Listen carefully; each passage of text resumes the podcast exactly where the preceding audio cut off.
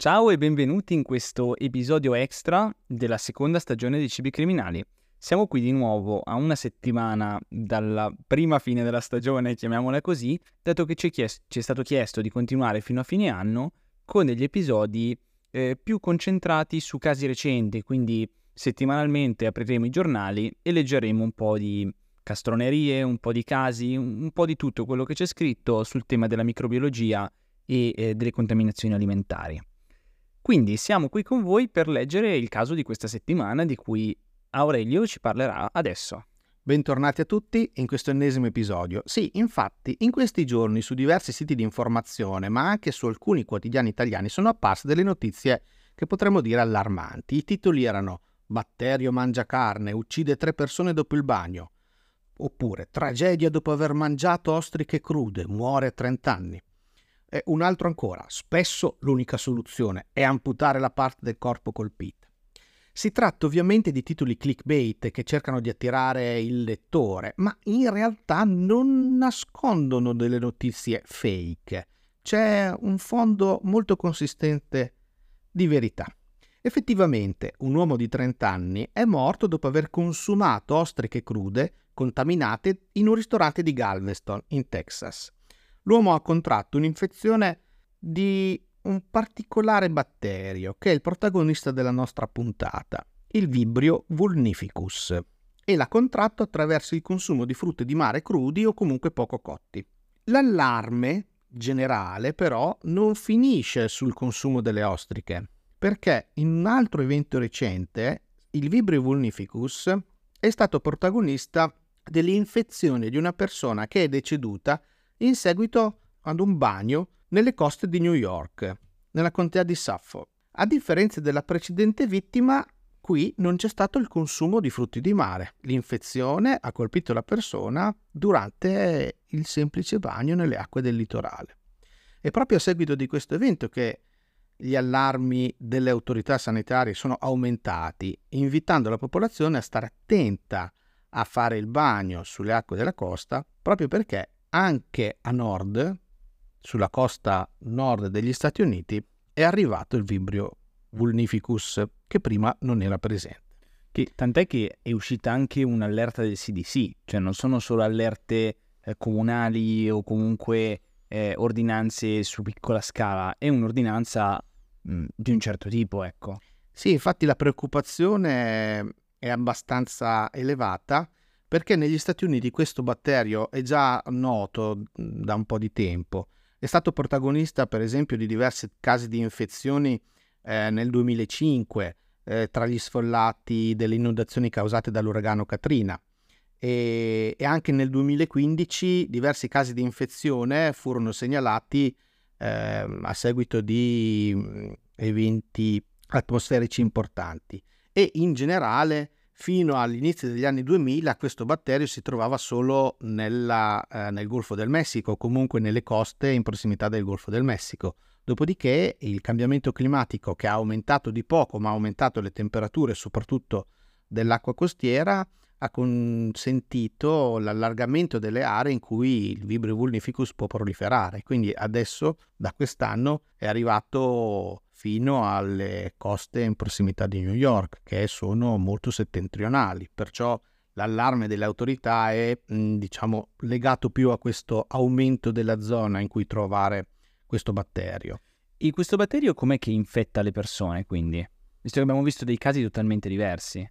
Sì, allora, questo innanzitutto è un batterio che ehm, è conosciuto in epoca abbastanza recente, perché il primo caso di malattia documentato risale al 1979, quindi non è um, un batterio conosciuto da tantissimi anni. Fa parte della stessa famiglia del eh, vibrio colera, quindi quello che causa il colera. Però mentre il colera causa un'infezione intestinale particolare che eh, diciamo la cui caratteristica è una diarrea secretiva abbondante e, e comunque eh, può essere combattuto abbastanza facilmente dalla medicina moderna, ecco, il Vibrio vulnificus invece è molto più ostico da combattere perché ha una resistenza abbastanza intrinseca a quelli che sono i trattamenti antibiotici e può colpirti eh, in diversi modi. Solo che una volta che ti ha colpito è anche molto veloce a sviluppare l'infezione, quindi bisogna avere una diagnosi molto precoce ed intervenire in maniera eh, veloce perché altrimenti eh, il tasso di mortalità è molto alto. Quali sono le modalità con cui possiamo venire in contatto col Vibrio vulnificus? Allora, una, possiamo venire in contatto tramite un bagno in acque contaminate. Il bagno in acque contaminate è sufficiente per infettarci? No, perché il Vibrio vulnificus deve entrare attraverso una ferita.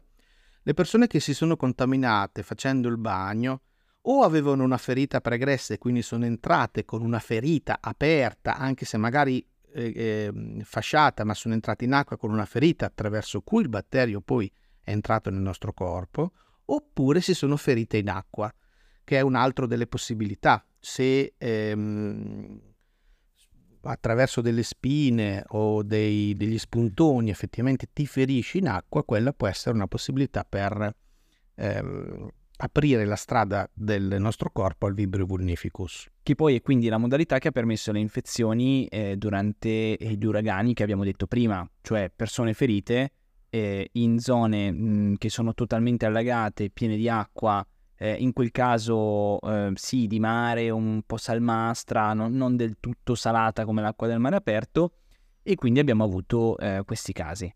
Esatto, esatto, è proprio così. La maggioranza delle persone colpite dopo eh, tornadi ed uragani sono proprio dovute a delle ferite che sono infettate. Come potrebbero infettarsi anche con altri batteri, però la sfortuna vuole che nel caso del, del Vibrio vulnificus il decorso sia poi un decorso che effettivamente diventa complicato perché la strada attraverso una ferita cutanea, una lesione, porta ad un'infezione del tessuto connettivo sottocutaneo, che è un tessuto molle, che è molto veloce. E quindi abbiamo una vera e propria putrefazione praticamente della, del, della pelle del tessuto connettivo sottostante che se eh, non presa adeguatamente in tempo può portare effettivamente all'amputazione dell'arto per salvaguardare il resto del corpo, altrimenti il batterio progredisce e arriva fino a provocare una setticemia, uno shock, to- uno shock settico, che è poi la causa della morte per le persone che si infettano in questo modo, che è uno dei modi. E quindi in realtà è da, è da questo che viene, è da questa modalità che viene il nome batterio mangiacarne. Sì, esatto. Però c'è anche un'altra modalità che è appunto quella di ingerire il vibrio vulnificus attraverso degli alimenti. Quali alimenti? Di solito quelli che vivono in queste acque di costa o tipo degli organismi filtratori come alcuni frutti di mare. Le ostriche in particolare sono un alimento che viene consumato crudo e che quindi potrebbe avere al suo interno dei batteri che poi ci troviamo nel tratto gastrointestinale. A questo punto potremmo avere due tipi di decorsi un decorso che è da tipo, tipica malattia trasmessa dagli alimenti, quindi con eh, eh, diarrea, vomito, febbre, crampi addominali, ma che poi po- arriva a guarire eh, da solo, oppure nel caso di persone che hanno altre patologie e quindi un, un sistema immunitario eh, debilitato o delle ulcere all'interno del tratto gastrico possiamo avere eh, una, un decorso molto violento che porta proprio ad uno shock settico perché il batterio non rimane nel tratto gastrointestinale ma riesce a entrare in circolo sanguigno e infettare. E questi sono i casi più difficili da curare perché sono difficili da diagnosticare e portano spesso alla morte. E poi sono diffusi, non è che sono localizzati in una singola area come può essere un braccio o una gamba, non puoi amputare niente neanche volendo. Esatto, in, esatto, esatto. In questo caso effettivamente c'è un decorso completamente diverso per il nostro corpo, ma si arriva ad un'altiss- con un'altissima percentuale, penso se non sbaglio, se non ricordo male, almeno il 50% delle persone che vengono infettate con questa modalità eh, non ce la fa. Allora, io comunque ho letto una terza modalità di eh, infezione che in realtà fa abbastanza ridere, secondo me. Uh, vuoi dirla tu? No, no, vai. Eh, praticamente, allora, qua nel, nel, nell'allerta del CDC viene detto di fare attenzione a ferite che si contaminano con eh, molluschi crudi. Che voglio dire, io non è che prendo un'ostrica e me la spalmo su una ferita, quindi eh, dice, o anche nel caso di fluidi di molluschi crudi che contaminano delle ferite. So, mi sono rovesciato addosso l'acqua delle ostriche. Comunque, eh, diciamo che fa, fa, abbastanza ridere. Questa è la terza modalità, chiamiamola ibrida, che mm, non so quanti casi abbia all'anno comunque. Eh, però forse in un posto come gli Stati Uniti potrebbe effettivamente succedere. Ma il, il CDC diciamo che eh, cerca giustamente di allarmare i cittadini perché in realtà, secondo le, le stime del CDC, i casi annuali di ospedalizzazione da, da vibrio vulnifico sono circa 200 e sono tutte dovute, secondo loro, a infezioni da ingestione e il tasso di letalità di questi 200 casi è del 35%. Quindi eh, adesso sono numeri che dobbiamo prendere così, cioè io li accetto, eh, non, eh, li abbiamo trovati su delle, delle, dichiarazioni del CDC, però sono numeri molto alti e sono numeri che rischiano di alzarsi ancora di più proprio a causa dell'aumento della presenza di Vulnificus eh, sulle, sulle, coste. Sì, esatto, soprattutto poi sulla, sulla, costa est, che voglio dire è anche una costa densamente popolata. Ma eh, secondo te questo batterio, come dicono alcuni degli articoli di giornale, rischia di arrivare in Europa? È stato già trovato? Probabilmente sì ma noi abbiamo una gestione completamente diversa, quantomeno dei frutti di mare e di certi molluschi. Mm, mi spiego meglio. Uh, la normativa europea sarà molto breve per non essere pesante, mm, distingue le acque in tre tipologie e quindi abbiamo delle acque pure da cui possono provenire i molluschi ed essere consumati immediatamente, che sono proprio acque pure, cioè non contaminate abbiamo delle acque contaminate di tipo 2 ehm, e se i molluschi vengono, provengono da queste acque devono mh, mm, essere depurati per un certo periodo di tempo in una stazione di depurazione, in un centro di, di spedizione molluschi. E quindi questa depurazione li porta poi a eliminare le eventuali eh, batteri tossici o patogeni che hanno. Perciò da noi c'è una gestione che dovrebbe portare a molti meno casi. Perciò non penso che da noi possano, possano aversi dei numeri così alti, è molto difficile. E ok, quindi oltre a, a questa cosa che, che, deriva dalle aree, che quindi eh, ci permette più protezione, io qua leggevo uh, un altro dato, eh, che è che la maggior parte delle persone che sono più a rischio sono comunque persone con eh, problemi epatici, con diabete, quindi suppongo che dipenda molto anche dalla eh, percentuale di persone che hanno queste malattie eh, all'interno delle, delle, aree a rischio, che suppongo che comunque negli Stati Uniti sia più alta che nelle, nelle aree europee.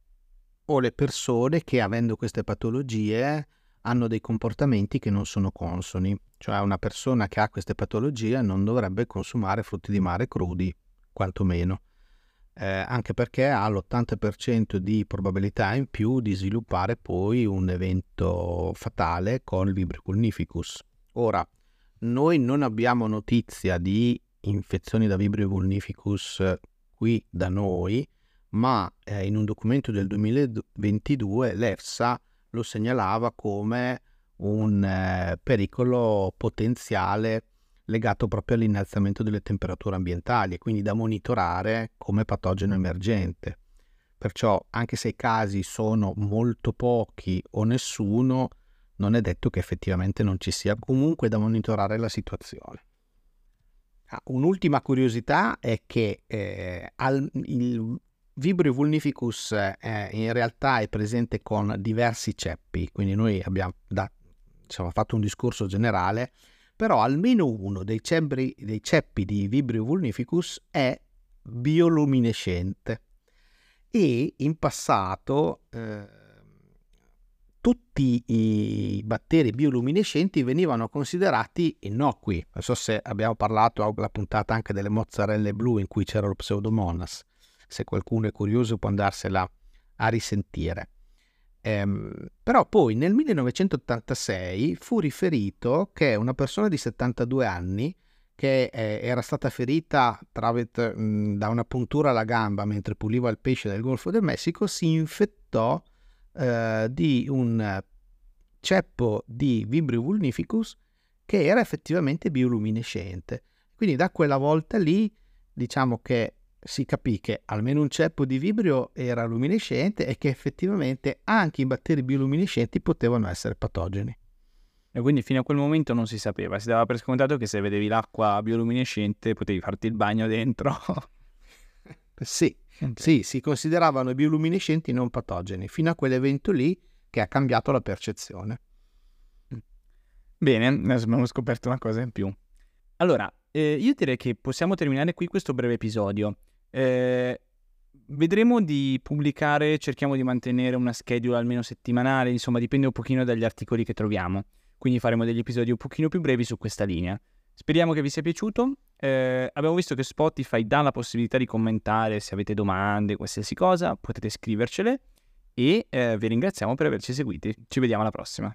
Alla prossima. Ciao a tutti.